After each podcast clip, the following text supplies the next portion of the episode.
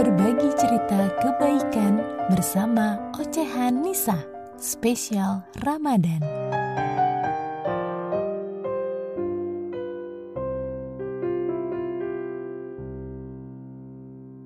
Hari Raya Idul Fitri lebih terasa indah saat dirayakan bersama keluarga tercinta. Namun pandemi memaksa para perantau untuk berlebaran jauh dari keluarga. Begitu pula yang harus dijalani pekerja migran Indonesia di Hong Kong yang pada lebaran tahun ini tidak bisa pulang ke tanah air. Wahyu Nara salah satunya seorang pekerja migran sekaligus ketua Persatuan Mahasiswa Universitas Terbuka Hong Kong yang sudah 8 tahun berada di sana, terpaksa mengurungkan niatnya untuk pulang ke kampung halaman di Ngawi, Jawa Timur sejak pandemi melanda. Harapan untuk bisa memeluk kedua anaknya yang seharusnya bisa dilakukan tahun 2020 lalu belum dapat terwujud. Setelah terakhir kali ia pulang ke Indonesia pada tahun 2018 lalu, di mana jatah cuti untuk bisa pulang ke tanah air bagi para pekerja migran hanya dua tahun sekali. Bagaimana kisah Wahyu ketika harus merayakan hari raya di negeri orang tanpa keluarga? Ini dia, obrolan saya bersama Wahyu Nara. Sudah 8 tahun di Hong Kong, berapa kali pulang, Mbak? 8 tahun di Hong Kong itu saya sudah tiga kali pulang. Selama 8 tahun itu tiga kali juga ketemu anak-anak. Iya, tiga kali ketemu anak-anak dan ketemu yang gede itu malah cuma satu hari, dua hari gitu aja. Karena kan di pondok ya posisinya. Ketemu datang pagi, paling ketemu beberapa menit, anaknya udah masuk lagi gitu belajar. Nanti nunggu lagi jam istirahat, uh, ketemu lagi beberapa menit masuk lagi kayak gitu. Jadinya belum belum puas rasa ininya lah kangennya udah ini harus belajar lagi. Setelah anak saya masuk pondok saya upayakan untuk ini pulangnya pas lebaran biar bisa kumpul bertiga sama-sama.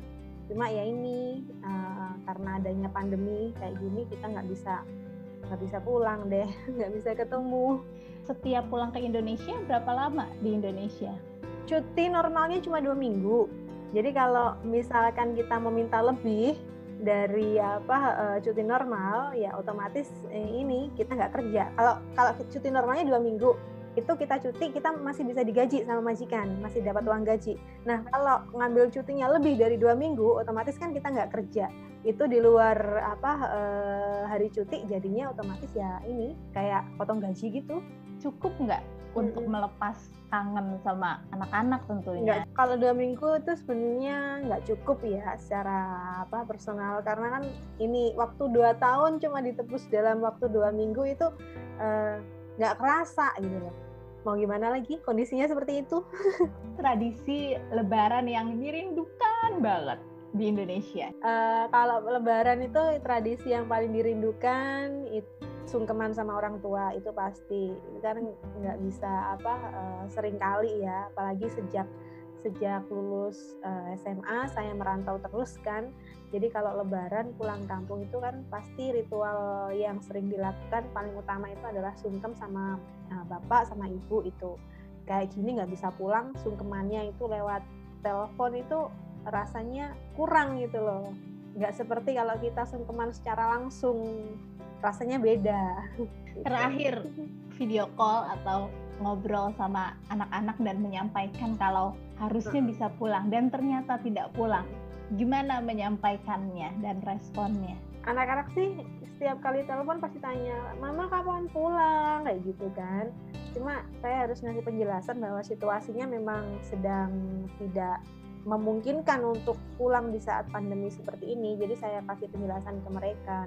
Ya nanti kalau apa uh, COVID-nya sudah mereda, tidak perlu karantina lagi, nanti mama bisa pulang kayak gitu. Uh, dan alhamdulillah mereka ngerti karena kalau sekarang saya nekat pulang itu kan balik ke Hongkongnya mesti karantina nih mbak. Jadi di Hongkong sendiri uh, pendatang yang datang dari luar Hongkong itu begitu masuk Hongkong harus masuk karantina Nah, karantinanya itu 21 hari. 21 hari kira-kira kalau di apa eh, nominalkan itu sekitar 30.000 sampai 50.000 Hong Kong dolar. Dan itu satu tahun gaji saya. Oh, nah itu ya, potongan. Nah, itu untuk ongkos karantinanya, hotel dan segala macamnya gitu kan harus apa eh, bagi yang cuti itu kan biaya sendiri.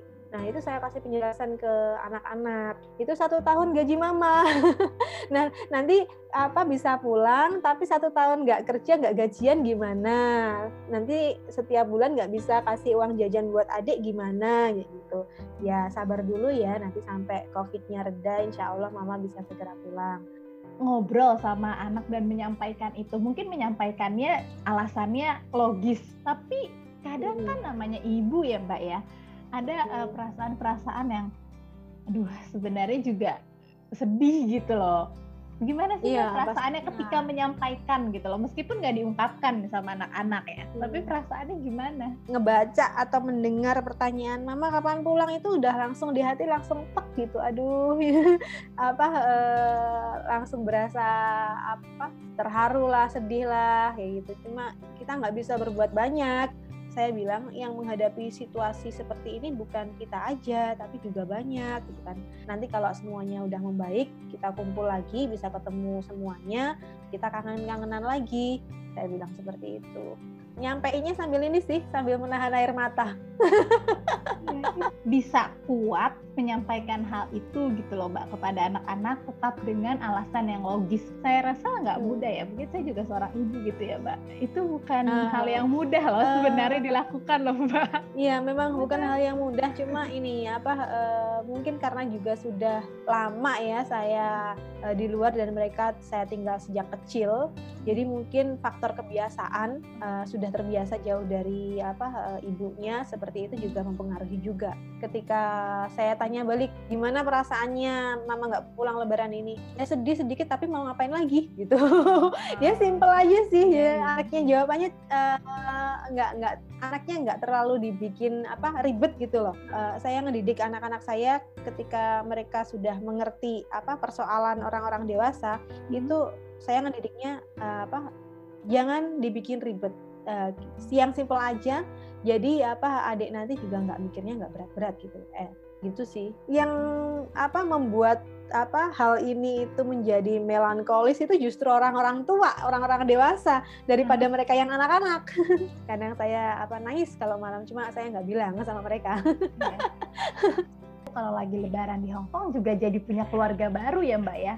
Nah itu merayakannya lebaran gimana mbak sorry sama keluarga orang lain yang mungkin tidak merayakan Idul Fitri juga kan?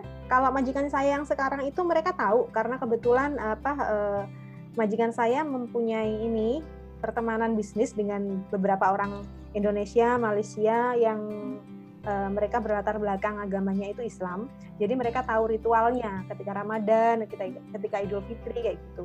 Ya, eh, ketika saya ngomong besok ini apa hari raya saya kayak gitu mereka mengucapkan selamat sih. Cuma kan tetap aja beda kalau kita di keluarga kita bisa kumpul bareng keluarga makan-makan kayak gitu kan. Kalau di sini nggak ada. Nanti ada baru ya? Kalau hari Minggu baru ketemu teman-teman itu baru dirayakan bareng jadi gitu. Terus bikin acara bikin halal bihalal kayak gitu antar komunitas ketemu gitu. Jadi untuk inilah oh, sebagai pengganti apa suasana yang ada di Indonesia jadi kita menciptakan uh, suasana Lebaran uh, sendiri di sini. Cuman karena sekarang itu kondisinya lagi COVID dan pemerintah Hong Kong itu sangat ketat sekali terhadap apa uh, perkumpulan kayak gitu hanya di, hanya boleh dibatasi satu grup itu empat orang. Jadi suasana tahun kemarin sama sama tahun ini itu benar-benar gimana ya nelangsa gitu loh.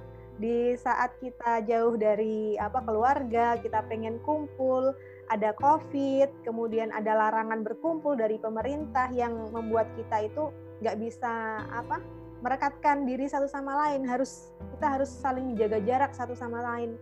Itu rasanya uh, kerasa banget itu apa uh, sedihnya nelangsanya gitu kan biasanya kita lakukan di kampung halaman juga banyak yang tidak bisa kita lakukan di sini seperti takbir keliling itu kan nggak bisa kan kalau malam takbiran kita di kampung bisa mukulin beduk uh -uh. ya sambil keliling obor ya gitu kan uh -huh. itu kan seru-seru ya yeah. itu dari tahun kemarin kita sudah mulai melakukan ini takbiran online lewat Zoom kayak gitu. Wah, seru banget ya takbiran online, ya. seru ya.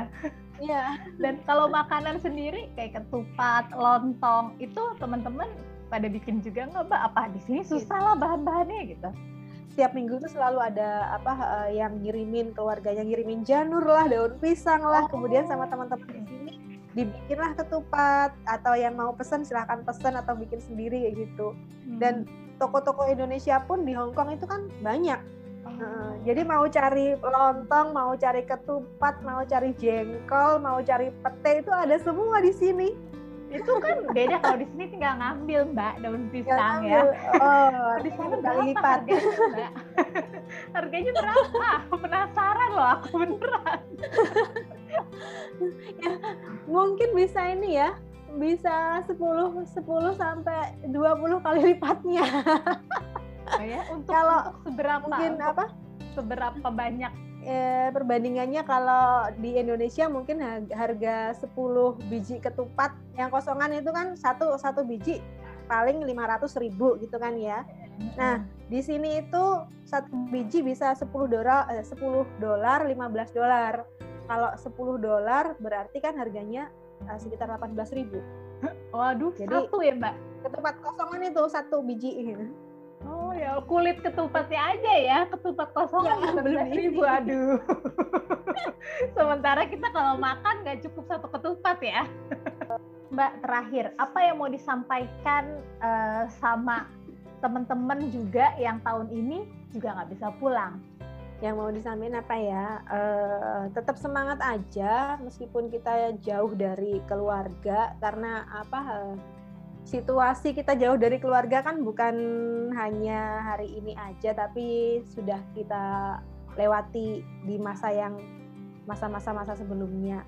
Hmm. uh, ya tetap semangat jaga kesehatan karena kesehatan itu jauh lebih penting dari apa pun. Nanti kalau kita sehat kita masih bisa bertemu dengan keluarga di lain waktu. Kalau sekarang mungkin uh, belum bisa ketemu nextnya jika situasi sudah lebih baik, saya yakin kita semua pasti dapat kesempatan untuk berkumpul dengan keluarga. Nah, sebagai gantinya ketika kita tidak bisa pulang, kita bisa apa berkomunikasi dengan keluarga melalui video call dan itu tentu akan membantu teman-teman untuk melepas kangen, melepas apa kerinduan dengan keluarga yang ada di rumah. Jaga kesehatan dan tetap semangat itu aja. Kalau karena situasi seperti ini kan bukan hanya kita aja yang ya. ngalamin ya, tapi semuanya mengalamin gitu. Ya. Jadi jangan sedih sendirian, kita sedihnya oh. berjamaah. Ah, iya. berjamaah. Ketika tangan tak bisa berjabat, rindu tak dapat memeluk. Ada doa yang tak berjarak.